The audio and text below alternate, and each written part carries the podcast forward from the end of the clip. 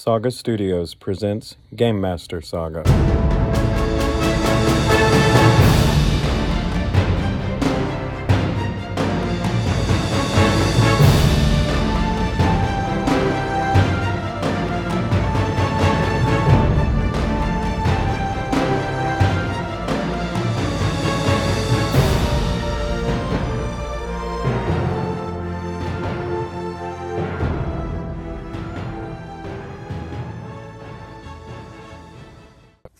Welcome to Game Master Saga, where I discuss all of the things game masters have to do to get a game ready for the players.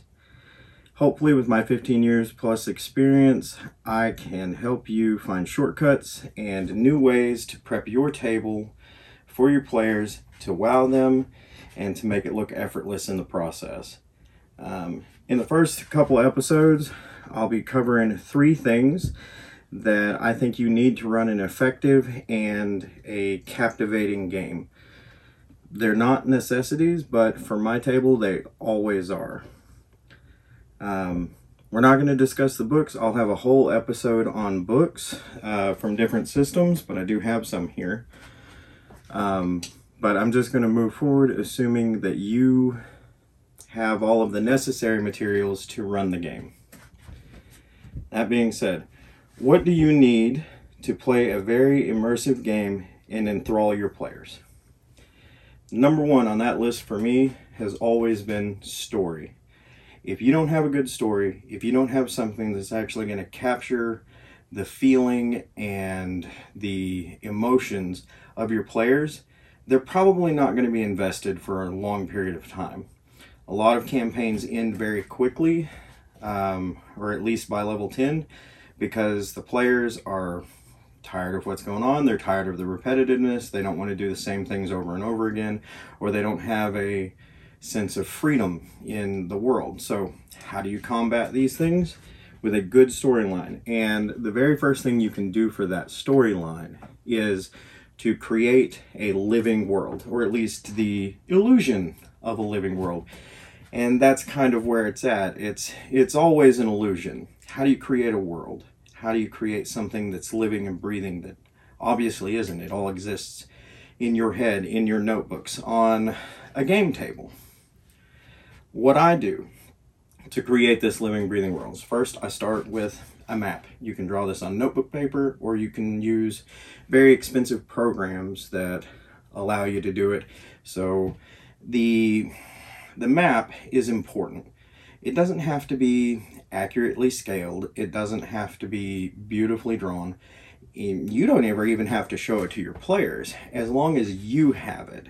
And you can look at your map and have an idea of where things are happening. So, what I would suggest doing is to create a map of at least three different countries within your world. You don't have to do the entire world, you can do one continent on that world. Um, some games take place entirely within a single city, but whatever your world is, make sure you create that world. If it's a city, what are the districts? Where are the districts? Why are they where they are? Um, these are important questions to ask. And in that same regard, if you're creating a, a continent, what are the countries? Why are the countries the way they are? Do these people hate these people? Are any of these countries at war with one another? Those are some very simple questions that you can always ask yourself to go through and create your map. You know, you've got your map, you've got your countries or your districts or whatever it is that you've got. You've got your separations. You have your reasons why those separations exist, and you know whether or not any of those separate entities are uh, infighting with one another, if they have, if they're at war, if they're at peace, why are they at war? Why are they at peace? Once you have that and you have a basis for that, the way you create a living world is to add history to it. Um, what I always suggest for someone, first off, I'm a world builder. I know this about myself. I overdo it, and 90% of the worlds that I build never get seen by my players because they're either not interested in going over here. because I put stuff in very specific spots. And so if they never go there, they never find out what it was. And that's on them. That's not my problem. I very much enjoyed creating it, so I got what I wanted out of it. And I would have loved to have had my players actually experience some of those things, but if they never do, they never do. That being said, what you can do, and this is what I suggest a lot of people do, and sometimes I do it myself, is I have an idea about something that is neat. It's a old historical thing. We'll say a battle that happened um, a thousand years ago. It's barely remembered, but it is in the history books. And um, it was uh, this old fort that was besieged upon by, say, 10,000 orcs and this group of 500 brave soldiers kept them at bay until help could come. They survived through, but a thousand years later, this fort has fallen into disrepair and it is ruins now. And some successful checks and you know history checks or uh, knowledge local checks and things like that could possibly tell you some of this information. May also lead you to some hidden areas of this particular fort if people want to delve into it and then you can add artifacts into the game to where people can dig up history, but it's also beneficial to them as players to do these things. So they go into this fort, they find a hidden passage, they go down here, there's some old zombies or something down there. It doesn't really matter what it is, as long as it makes sense for the area. And they find this artifact, this artifact room. And it is a historical relic of this ancient battle that is down there. Create yourself a magic item. It doesn't have to be a high level magic item, it just has to be neat. And there's the thing it doesn't even have to be a good magic item. As long as it's cool and it has a hook, your players may use it once or twice and they'll probably forget about it. And then later, they'll be looking through their inventory list, they'll see this artifact that they picked up, and they'll remember this really cool story about this fort and these 500 men who made it through the night waiting for help to arrive. That's the story. That's the really cool story, right? Do you need a location for this? No. And here's where the breathing, living world thing happens. When you get to your map and your players are out traveling on their watches or whatnot, and this helps spice up travel, you can see Oh, well, off to the side, you see a large ruin. It looks like an old fort. Do the players have time? Maybe they do. Mark this location on your map. This was 500 man fort. So you have your map, you mark the location, where they are in your world. Like, okay, that cool story I had, that will have taken place here you don't have to know where it's going to have taken place before.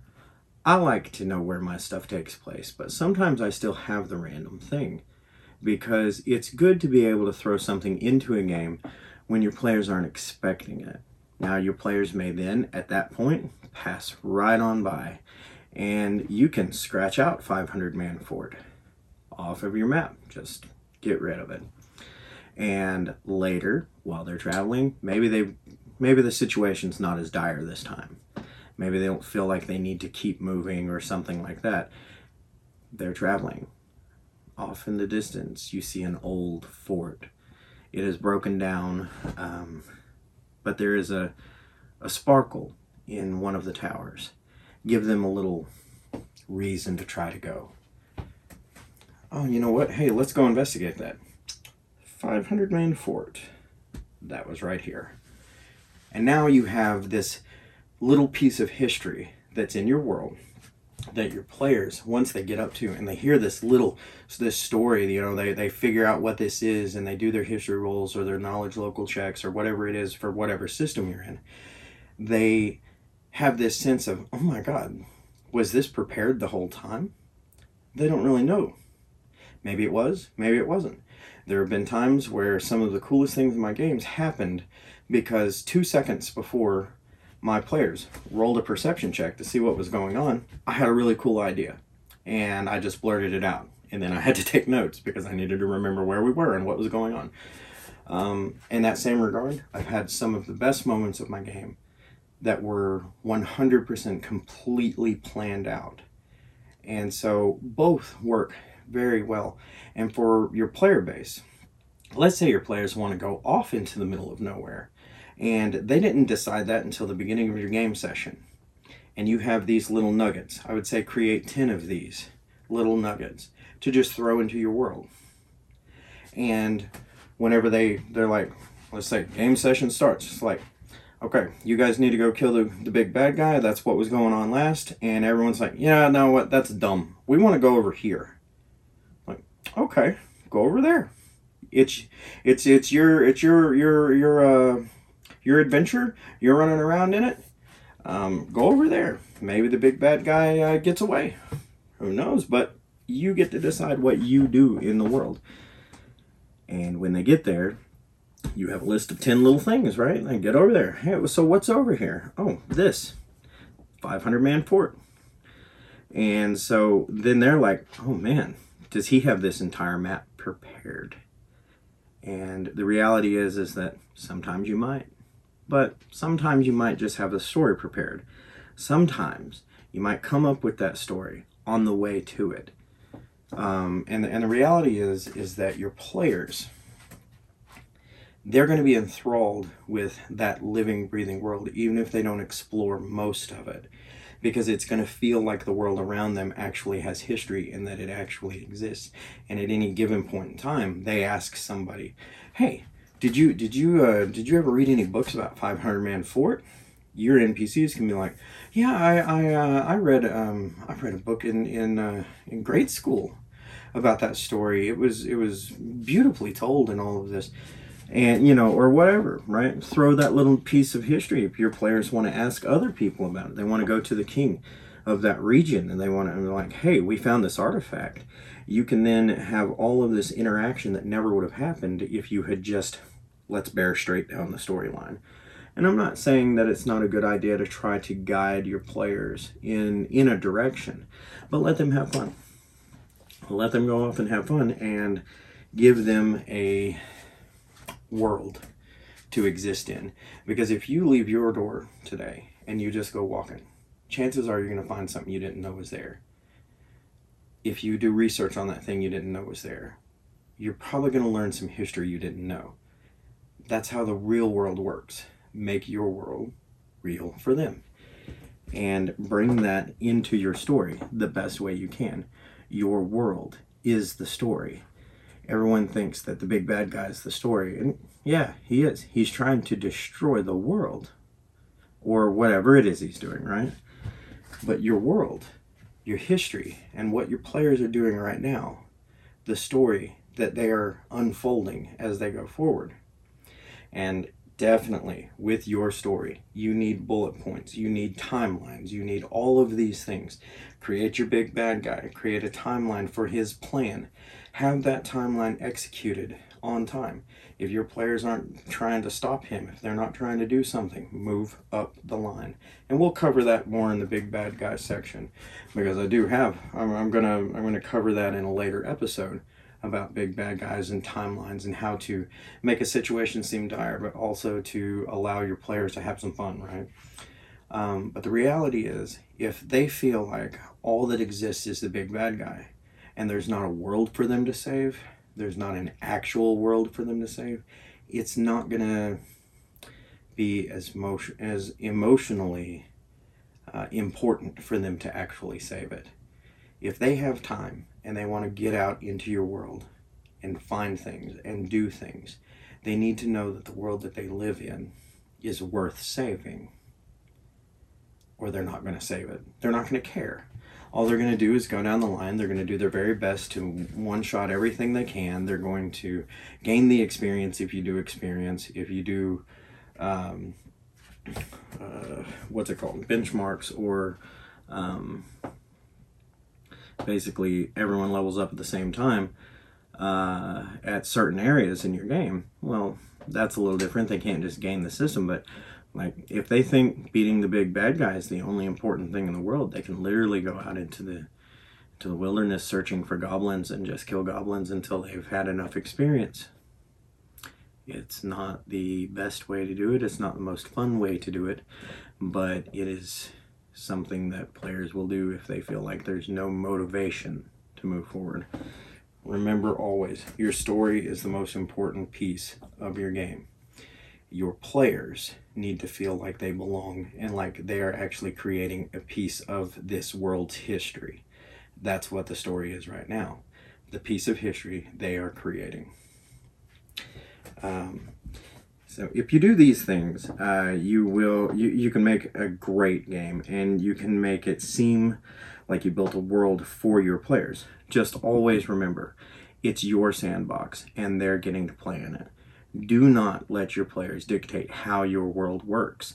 If you have specific things set up for your world, whether it be um, air, elementals are evil in this world for some reason, that's just how it is.